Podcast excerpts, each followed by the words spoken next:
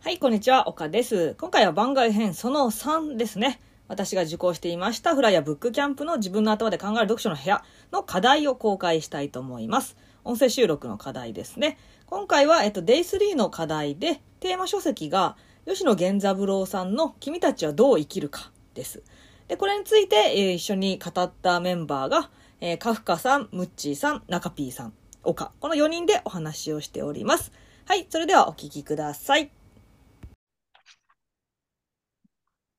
はい。では、6番の収録を始めていきたいと思います。我々の一周は、大人の我々はなぜ学ぶのかという一周で議論していきたいと思います。メンバーは私、カフカと、ムッチーと、岡と、中 P です。はい。以上の4人でお届けしていきます。はーい。よろしくお願いします。よろしくお願いします。お願いします。一周の説明を岡さん、お願いします。はい。あの、その大人の我々はなぜ学ぶのかっていうイシューなんですけど、この君たちはどう生きるかっていう本の中で、あの、今回の課題だった章のところで、おじさんがそのコペル君に言ってることって、あの、まあ、君はその子供で今、その人間分子の関係、網目の法則みたいな、要は社会というものの中で、まあ、一人の、あの、存在として君はいるということに気づいて、それが社会のために、あの、今後何ができるようになるかってことを考えろと、そのために学問を収めようってことを言うんですね。で、うんあの、まあ、子供だからこそ今後の、あの、まあ、脈々と受か継がれてきた学問っていうものをしっかり学んで勉強しなさいってことをおじさんは言ってるんですけど、うんうで、それはすごい同意。で、一方で、私たちはコペル君と立場が変わって、社会をどっちかというと、その、作ってる側に入ってると思うんですよ、もう大人になって。で、ん。うん。だけど私たちって、じゃあ学ばなくななったかとか学ばなくていいかっていうとそうではなくて、その学問を収めるっていう勉強しろってこと以外の学びを私たちはやってると思うので、それってどどういうことなんだろうっていうのを考えてみたいなと思って、はい、このイシューを設定しました。はい。ありがとうございます。わりました？はい。なるほど。ここ、ここでいう学びっていうのはあれですよね。あの、なんか、こう、いろんなことをやって結果的に学びになるっていうよりは、意図的にとか、能動的に本を読むとか、人に会いに行くとか、セミナーを受けるとか、そういう学びをするための学びというか、あ、そういう意そうそう、ですすね。うん。だから、別に勉強、学問だけじゃないし、資格試験とかだけじゃないし、まあ今、カフカさんが言ってくださったみたいに、何か経験から学ぼうとする姿勢とかも学びだと思うので、それをちゃんと私たちは頭を使って、体を使って学び続けようとしているっていう、なんかそういう定義で話せたらいいかなと思いますね。うん。それで僕ちょっと思ったのは、はいはい。ま、なぜっていうのは何のために学ぶのかっていうことじゃないですか。うんうんうんまあ、学び直しですね、言ってしまえば。うんうんで、その、ちょっとあのビジネスパーソンのためのリスキリングっていう動画があって、リスキリングってまさにその学び直しですよね。でうんうんうんあの、荒木さんも出られてた動画で、下山明彦さんっていう方が、あの、やりたいことは彫刻のように作られるっていうふうにおっしゃってて、うんうんつまりどういうことかっていうと、彫刻ってどんどん木を削っていくじゃないですか。で、削っていく過程っていうのは多分学びなんですよね。学ぶことによって本当にやりたいことが浮かび上がってくるっていうことなのかなと思っていて、綺麗な、本当、本当にやりたいことをやるために彫刻を削っているのだ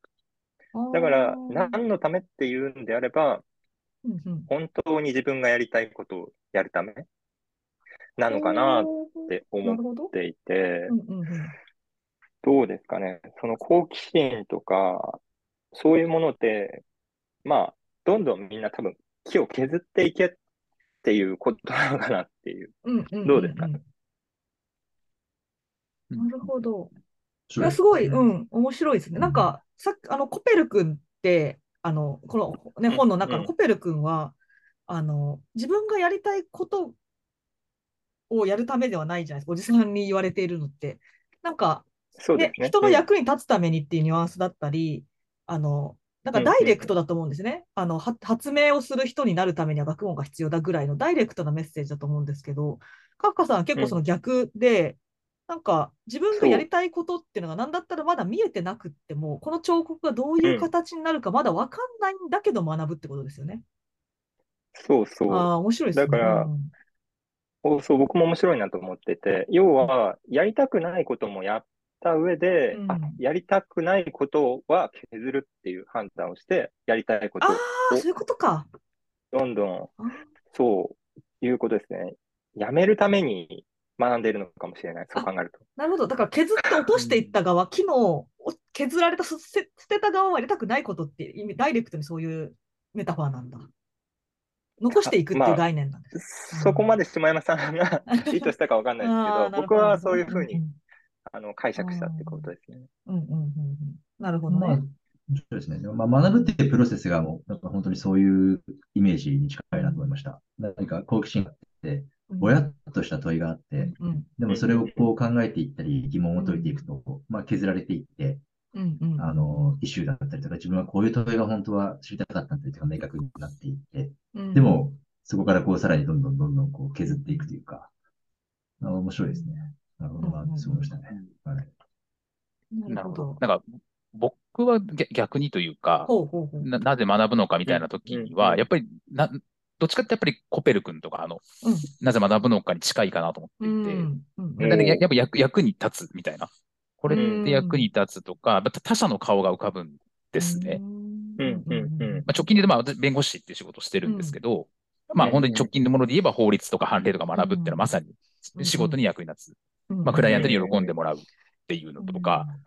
まあ、そこは、その、今、リベラルアーツみたいなことをやってても、やっぱり自分の器を広げることによって他者に貢献しようみたいな。うんたどうしても他者のあれが浮かぶなっていうのは思いました。あーうんうんうんうん。面白いですね。その広げる、中 P さんの場合は、こう、広げるっていう感じで、僕が感じたのは、どっちかっていうと削っていくっていううん。ああ、逆確かに、の感じが対照的で面白いですね。確かに。まあ、どっちもあるのかなっていう気がしていうんうんうんて、そうですね。うん確かに。え、そしたらちょっとじゃあ、私から皆さんに、なんか思考実験で ちょっと聞きたいんですけど、なんか、はいはい。な何のために学ぶのかは確かにいっぱい理由がこう出てきそうなんで、まあお金のためにとかね、ダイレクトに言えちゃうかもしれないけど、だけどその私たちが学ばなくなるときがどういうとき要は、中 P さんだと他者がいない、この社会に他者がいなかったら学ばなくなるのかとか、カフカさんだとやりたいことがもうできてしまったら、じゃあその後の人生や学ばなくなるのかとか、なんかそこが見えたら、なんかヒントある気がするんですけど、どうですか？なんか明確にだけか。こうなったらもう学ばないかもみたいな、明日死ぬとかね、なんか そういうのはありますか？なんか、例えば、まあ、ちょっと言葉のた例えば良くないかもしれないですけど、ホームレスうんうんみたいな環境に我々がなったとして、うん。うんえー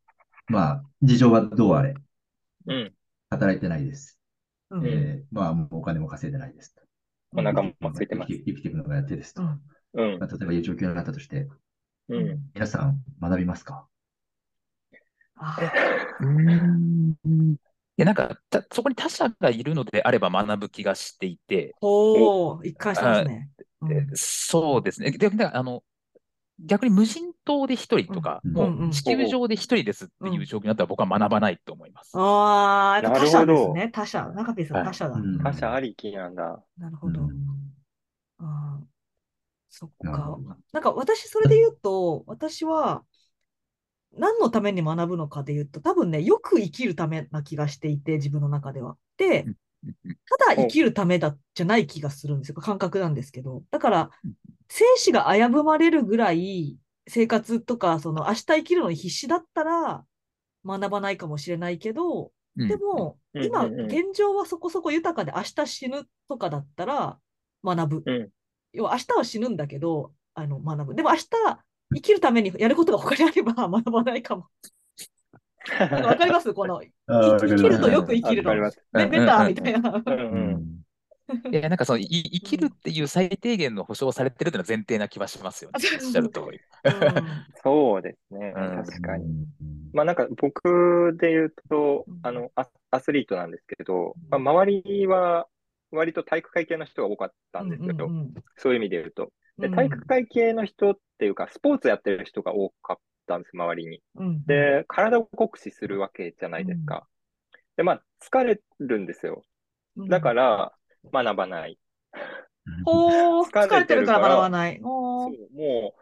頭も体も使ってスポーツをした後は、もう、あとは娯楽の時間でしょっていう人がめちゃくちゃ多いし、まあ、ある意味僕もそういう一面はあると思って。て、うんなんですかね、こう、単純に疲れてるとき、学ば、我々は学ばなくなるんじゃないかなって思います。うんまあ、もうあれじゃないですか。もう、そのスポーツを通じて学んでるんじゃないですか。そんなことないですか？あー、なるど。うだろうそれは、どうなんだろう学びの定義的に どどうなんですかね確かにスポーツから学んでることはあるけど、うんあとスポーツで言うんなら、ちょっと話ずれちゃうかもしれないんですけど、うん圧倒的にこうやらなければいけないことは決まってるんですよねうん。こうスポーツって。でうん要は今日のトレーニングのメニューはこれです。うんって言って、それを一生懸命集中してやります。で、もう思考を停止してるわけです。で、指導者が考えたメニューをこなして、うんもう指導者が、まあ、こうしなさいって言ったような、そう、ライフスタイルを送って、考えない、終わり、うん学ばない。うんである意味そこで思考を停止しているのかなと思っていて。で、本人はハッピーなんですよ。やらなければいけないことをやったから。っていうのはあるかなと思いました。うんまあ、今の話を聞いてて、僕もちょっと自分の個人的なところ、経験を思い出したんですけれど、うんうんはいはいはい。あの、前職で僕は、あの、営業、広告の営業をやっていてうん、まあ、本当朝から晩まで、本当仕事続けて、土日も仕事してみたいな生活を一時期やってたんですね。特に20代なんですけど正直その時、あんまり意図的には学ん、てかもう学ぶ余裕もなくて、うん余裕がない。うんはい、もう仕事、やらなきゃいけないマストと、まあ、ある仕事をこなしてると、もうそれで本当に全て終わって、あとはもう寝るだけです。みたいなただ、その時すごく成長した実感はあったんですよ。うんおーえーそのビジネスマンとして。うんでも、ものすごく成長した実感はあったんですけど、ただ今から振り返れば、うん。その、その時間をもっと短くして、もう何かしら時間を作って、うんその経験以外のところで学びを自分で作ってれば、もっともっと成長できたなって今から考えると思うんですよね。思って、自分では思っていて。まあ、なるほどねカッコさんの話聞いてて、はい。うんやっぱりそのトレーニングとか、それで、まあそこも多分学びだと思う思うし、やらなきゃいけないこともある中で、でも、うんやっぱり、なんか、それにプラスして何かやっぱこう、意図的な学びをどう自分で作っていくかっていうのは、結構本当にその、まあ重要なんだろうなっていうのは、なんかすごい思ったりはしましたね。なんか、いや今なんかその、はい、か環境との、その、相互作用なのかなって気がするんですけど、うん。置かれてる。今なんかすごい重要なことをおっしゃられたような気がしていて、学びは多分学ぼうとしなくても勝手に学ぶんですよね。ちょっと学びの定義があれ、なんかこううんうんうん曖昧になっちゃうんですけど。うんだけど意図的に学ぶことをすると、そこにプラスアルファが生まれる。っていうことなのかなと思ってて、うんで、あるいはそのプラスアルファによって、こう、さっきの、あの、学びがちょっとややこしいんですけど、勝手に学ぶものが、相互作用が生まれて、うんうんうんただのプラスアルファじゃなくて、こう、かけるプラス、かけるアルファになったりするのかなって思ったりしました。うん。なるほどだからそ、そう、なんかある程度ね、ある程度満たされてることが前提で、多分うんよりよく人生をするためにお学びます。抽象的に言うと。で、でもそれが僕の、でよりよく人生をするっていうのが、僕の場合は他者を通じて、それがよりよく人生をするから、学んでるみたいな感じなんですよね。で、それが学ぶこと自体が楽しいって人もいるじゃないですか。うんはいはいはいはい。誰もいなくても学びますっていう。そう、それで言うとね、私がその最初にプラスアルファなんじゃないかって言ったんですけど、生きるとよりよく生きるは違うんじゃないかって言ったんですけど、ちょっと考えてたのが、だから今って余裕があるから学ぶんだよねっていう話でしたけど、でも、れ歴史をこう辿ってみると、例えば本当に命を懸けて文献を守ったりとか、あの自分が死んでもこの、まあ、学びというかあの、まあ、学問領域だと特にあると思うんですけどね。学問を次の世に広めなきゃとかつなげなきゃいけないってなって要はあのとかお金がなくても学び続けるような人もいたはずだと思うんですよね。人間って本質的にはでもそうな気もしていてだからなんかよよく生きると言ったものの本質を探るとそうそういうものですらないのかもってちょっと今ひっくり返しちゃうんですけどなんかおその、うん。でも共でも今の話で共通してるのってプラスアルファっていうのはそうだと思うんですよ。要は昔の人で命を懸けてその学問をつないでった人たちってあのこれが次の世世を良くする。とか今のこの世の中を変えるはずだとかこれが世に出ることで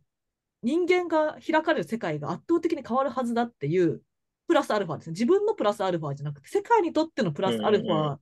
で自分の生活とか命を犠牲にしてでも学んだ人っているはず。だからやっぱり何か進化するというか前進するっていうのが我々の本能で、それが個人なのか社会なのかっていうのはあるかもしれないけど、そういうことは共通してるのかなって気はしますね。だからプラスアルファっていうのはなんか一緒な気がしますね。確かに。うんなんかちょっと話ずれちゃうかもしれないんですけど、なんか、あの、この学びっていうところを調べていて、ほうほうあの、大人になってから勉強する人が、特に日本人は少なくなってるっていうデータが見つかってう、んうんうんあの、具体的な数字で言うとあれなんですけど、国の GDP に対して、欧米諸国は2%ぐらいは学んで、あの、お金をかけて学んでいるけど、うんうん日本人は0.5%ぐらいっていう GDP に対して0.5%ぐらいのお金しか。学びに、そう、まあちょっとピンとこないですけど、うん GDP って言われても。うんまあ、要は日本人は現代の日本人は学ばなくなってるのかなっていう。要要は多分これってプラスアルファの部分なんですね。なるほどなるほど。で、昔とって岡さんおっしゃってたじゃないですか。うんうんって考えると、昔は多分お金めっちゃかけてたし、でそれに人生注いでいけてたと思うんですよね。で、現代はここかけなくなったっていうのは何なんだろうなと思って。なんか、ある意味、こう、エンタメが充実しすぎてる問題みたいなのもあります。いや、そう、私が言った昔っていうのは、その、なんかね、歴史上の、ね、偉人たちの話なんで、その偉人たちの時代に全くお金をかけずに学べなかった人たちもいっぱいいるとは思うんで、なんか、ちょっとそうですねあの、まあ同じレイヤーの話かわかんないけど、うん。確かに。でも多分、現代人が学ばなくなってるっていうのはね、あるのかもし、あるんだろうなって思うんですよね。もともとあんまり学んでないんじゃないですかね。あんまり過去と比較した気がしちゃうんですけど。なんかあんまり昔より学んでないというよりかは、まあ、あの会社がそのいわゆる教育費にあのお金をかける時代じゃなくなってきたっていう、まあ終身雇用が崩れてきてるんで、っていうところはなんか理理解する、するんですけど、まあ、機会としてそういう意味では社内研修みたいなのが減ってるかもしれないですが、自主的にこう学ぶ人みたいなのが昔と比べて減ってきてるのかどうかっていうのはなんかどうなんですかね。なんかちょっと思ったのが時代背景的なことで言うと、その昔って目的がある時代だったと思うんですよ。まあ高度経済成長期ぐらいのイメージなんですけど、要はバリバリ働いてイケイケどんどんでこれから国を成長させていくんだとか、個人で言うともっと給料上げるんだとか、車を買うんだとか、カラーテレビを買うんだとかっていう目的があったと思うんですよ、結構明確に。モテたいとか。うん。で、だけど、今の時代って目的がない時代って結構言われていて、まあ、特に世代とかも言われがちですけど、今幸せだったらそれでいいじゃんっていう、稼ぎたいとか車が欲しいとか、何かをするためにっていう目的がないって言われてますよね。だから、で、国としてもどこ目指してるかっていうのも、何かのすごく成長とか何かの分野でめちゃめちゃ、ね、世界を変えていくっていうほどの勢いがないっていうのも、要はプラスアルファがやっぱりそこ目的が見つけづらいっていうのは、もしかしてあるかもしれないです。うん目的がないから学ばなくなるってことですかね。そう、それで言うと、じゃあちょっと皆さんに聞きたいのが、私今思ったんですけど、学ぶことってそれ自体目的なんですよ、正直。学びが目的。学ぶこと自体が目的。だから、スキルって使うことが目的じゃないですか。だからスキルを身につける学びって使う先がないと意味ないと思うんですよね。だけど、私、あの、本を読んで学んだりしたことを別に使えなくても満足していて、人に話したりとか、別に仕事に活かせなくても、ああ、こういうことか、面白い世の中にはこんな人がいるんだ、こんなことを考えてる人がいるんだ、こんな世界があるんだ、で、達成してます、その目的を、学びの目的を。それってど,、うどうですか？そんなことあります？ありますというか。あ、でも僕は結構近いかもしれない。っていうのも、うんうんあの、中 P さんと違って、うん今、こう、学びをか、具体的に他者にとか、何かものに、コンテンツに生かすものっていうのはあまりないので、アスリートなので、やっぱり走るって、自分の体がアウトプットなのでうん、アウトプット先なので、なんかそういう意味ではないかもしれないですね。ただ、一番最初に僕が言ったあの下山さんの例で言うと、彫刻を作ってる感みたいなのはあります。学びによって自分のやりたいことをこうけ削って作ってるみたいな感じ。うんうんうんううん。んなるほどな。あなんか今の問いに対して、あ、ごめんなさい。中 P さんとかどうなんですか？中 P さんにどっちかってこう目的があって学ぶっていうあそうそうですねるのいや今の岡さんの話にはどちらかというとあまり共感しないのかなって。あ、そそうで、まあ、正直言ってそうですね。なんか、岡さんがその、だ誰にも、あの、ね、アウトプットしなくても、うんそれ自体楽しいっていうのは正直分かってないですね。これ割れるのは面白いですね。そうですね。やっぱな、なんで他者に言う、なんか、はいつかこれって役に立つとか、いつか発表する場があると、やっぱり嬉しい、うん楽しいみたいになるかなと思いますね。あいやでもね、それ、それで、あの、私も今すごいその高尚な感じで言いましたけど、でも、とはいえなんですよ。だから、例えば、明日、明後日、1年後、2年後とかじゃなくて、いず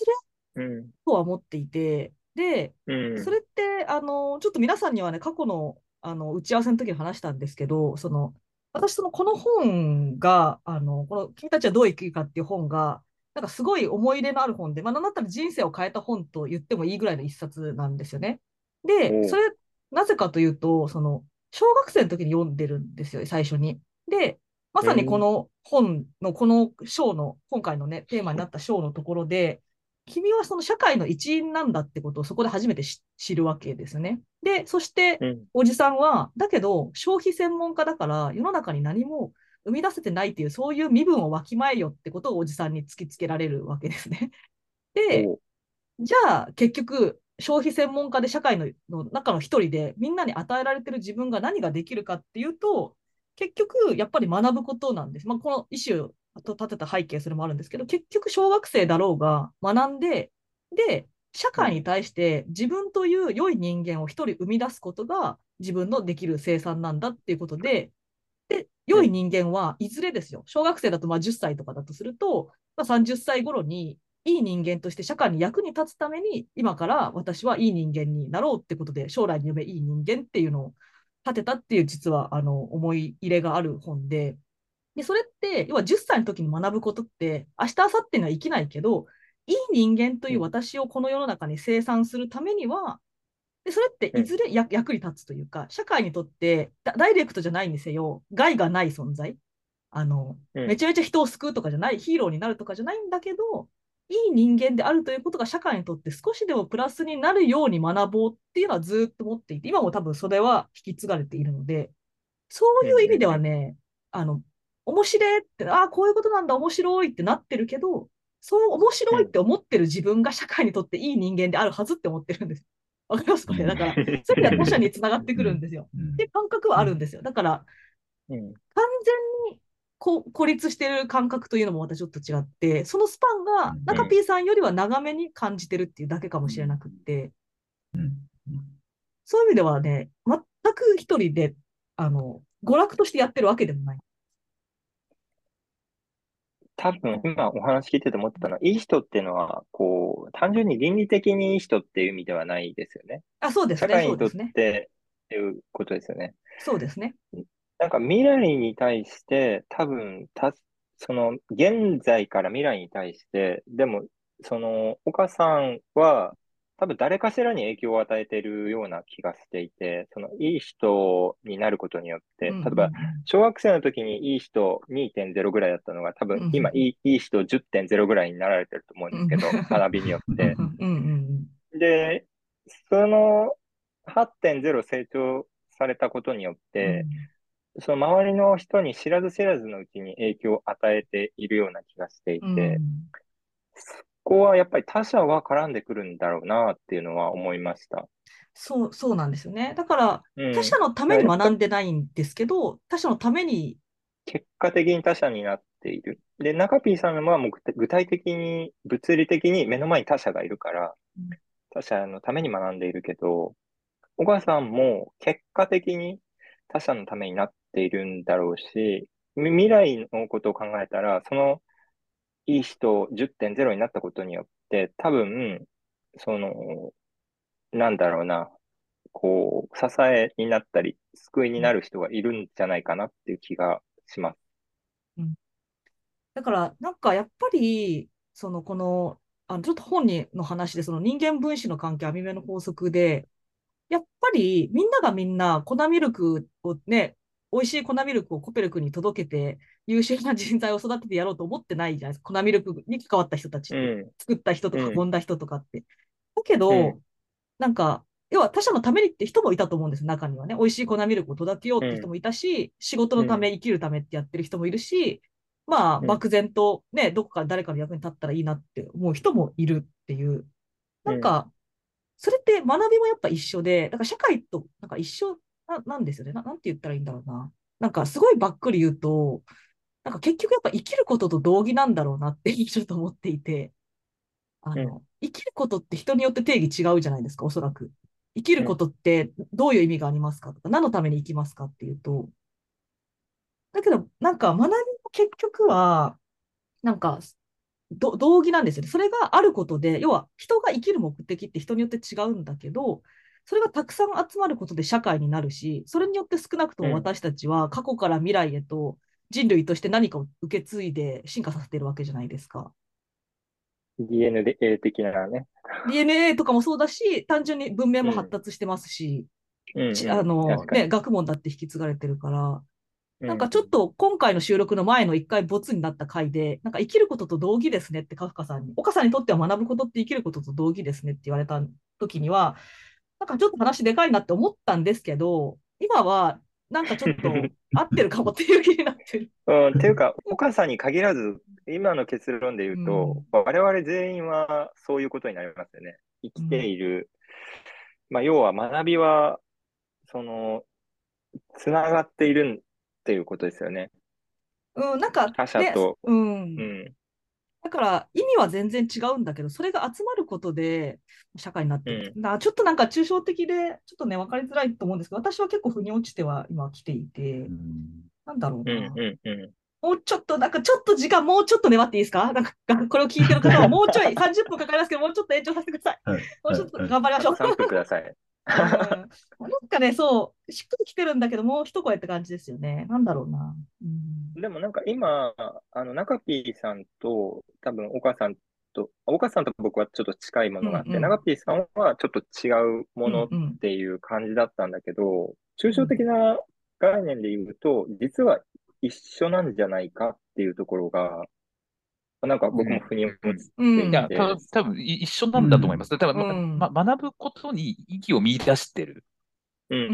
だと思うんです。うんすごく抽象的に言うと。そこに意味があると思ってるってことですよね。えそうです。ね。それが自分のためなのか、他者のためなのかって違いはあるけれども、確かに。学ぶっていうことに何かしら希望だったりとか意義を見出してる。で先ほどの、その、なんですかね、すごく過酷な状況でも学ぶことを放棄しなかった人たち、うんまあ、それでも地球は回るみたいな時も、学ぶっていうことに多分意義を見出してたと思うんですよね。俺は殺されてもいいんだ。この学ぶっていうことをつなげるんだみたいなところに希望を見出したからできたのかなとか、マルクスとかもそうですね。すごく極貧だったけど、うん自分の生活犠牲にしても完成させるんだみたいな。だからそこはあるのかなと思いますよね。なるほど。だから、でそのに意義を今みんなでディスカッションして結論出そうとしてたけど、その意義って、いい意味で多様なんですよね、きっとね。なんか。そうですね。だだから学び、日本人が多分学び人が少ないんだったら、その意義を見出してない人が少ない。なるほど。うんで目的が明確じゃないし、もう日本でオワコンだよねみたいなことになってると、うんそこに希望がないから学ばないみたいなのもあるかもしれないって感じど。ああ。え、そうすると、じゃあ、ちょっとは結論の話じゃないんですけど、やっぱり学ぶ人が減ってる今の現代に対してできることって、なんか学ぶことだと思うんですよ。これね、無理無理を言ってるのはわかるんですけど、あの、やっぱり私、あの、その、好きなあの言葉に、その終身教授録って本があって、で、そこで、おその作者の森先生が言ってるのが、その生きるっていうことに対して、あの、当たり前だと思ってないかっていうことを言ってる話があって、で、要は私たちって生きる前にめちゃめちゃ生ま、生まれるために何かの試練を勝ち抜いて、その資格があるから生まれてきたわけじゃないじゃないですか。あの、そうですね。だから甲子園みたいなので優勝して、よっしゃー、生まれられるぞってなったわけじゃなくて、なのに当たり前と思っている、この生まれたことに対して。要は自分で勝ち取った何かではないはずなのに、なんでそんなドヤ顔で生きてられるんだみたいなこと言ってるんですよ、その本の中で。で、だけど本当にその生きるに値するっていうのは、このありがたみを実感することなんだってことを言ってるんですよ。で、ありがたいっていうのは、まあ、起こりづらいっていう意味じゃないですか。お起こりにくいっていう。だから、植物に生まれるわけでもなく、動物に生まれるわけでもなく、今ここに生まれて生きてるってことは当たり前だと思ってるけど、それは全然当たり前じゃない、本当にありがたいことなんだって思った瞬間から生きるが始まるって言っていて、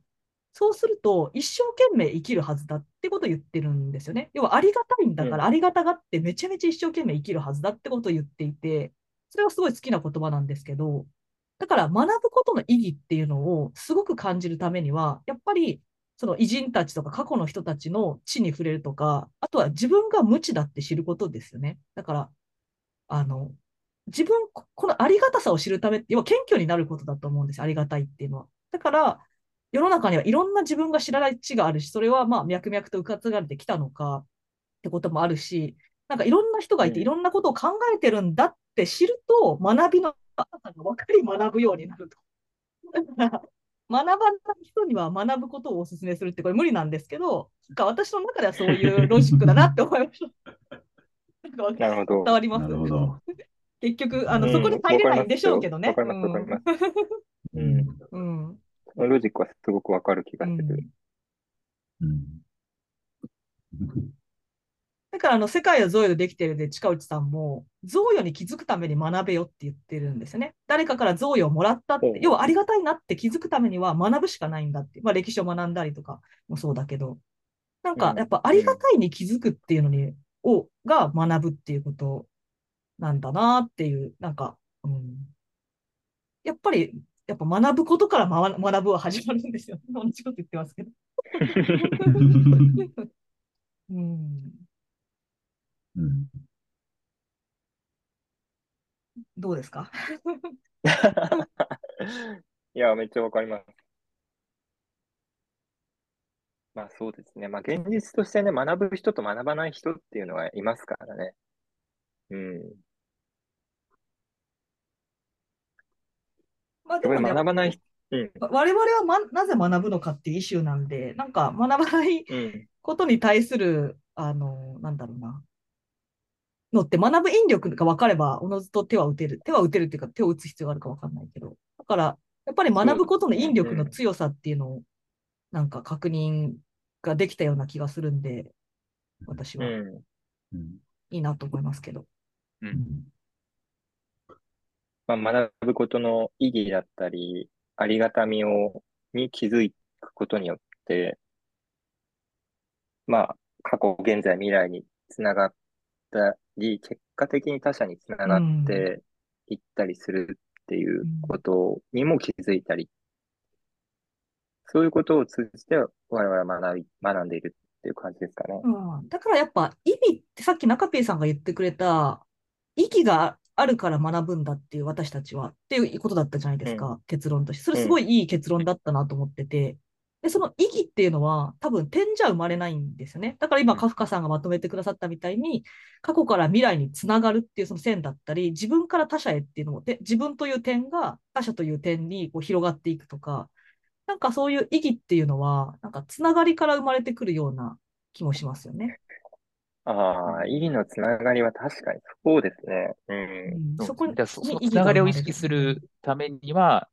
学ばなきゃいけないよね、みたいな。そこに戻る。結局そう。そうですね。だからそうですねそう、でもやっぱ 結局そうです。やっぱ自分は点だってことを知るために、せ線にしていくためには自分はただの点であるっていうことをうんやっぱ知るんじゃないのかな。うんなんか、つながりってね、え外に出ていくっていうのはね、うん、学ばないと外にそうすベクトそうするル向かないとあれじゃないですか、ま、学ばない人に対してどう学ばせるかって言ったら、我々学ぶの好きじゃないですか。うんうんうんだから、そのそういう人たちが楽しいよ、すごいよっていう、なんかこう 発信することみたいな。で、少しでも仲間に入れるみたいな。うん、でもね、あると思います、やっぱ。なんか、それうん学ぶためになんか動画見せたりするとか、そういうことじゃなくて、やっぱりこのうん。つながりを感じるとか、広がりを感じるとか、逆に言うとうん自分はちっぽけなんだってことを感じるっていう、その世界を見るっていうことがやっぱ学びの、まあ、学びに限らず意義ですよね。何かの意義を知るっていうのは、そういうことだと思うんで、うん、なんか、これ、これぐらい大きな結論でもなんか、あの、いい気がしますけどね。うん。うんどうでしょうか？いいんじゃないですかね。いいですかね？はい。はい。ちょっとざっくりした結論になりましたが、以上で6班の収録を終わりたいと思います。ご清聴ありがとうございました。ありがとうございましたはい、。ありがとうございました。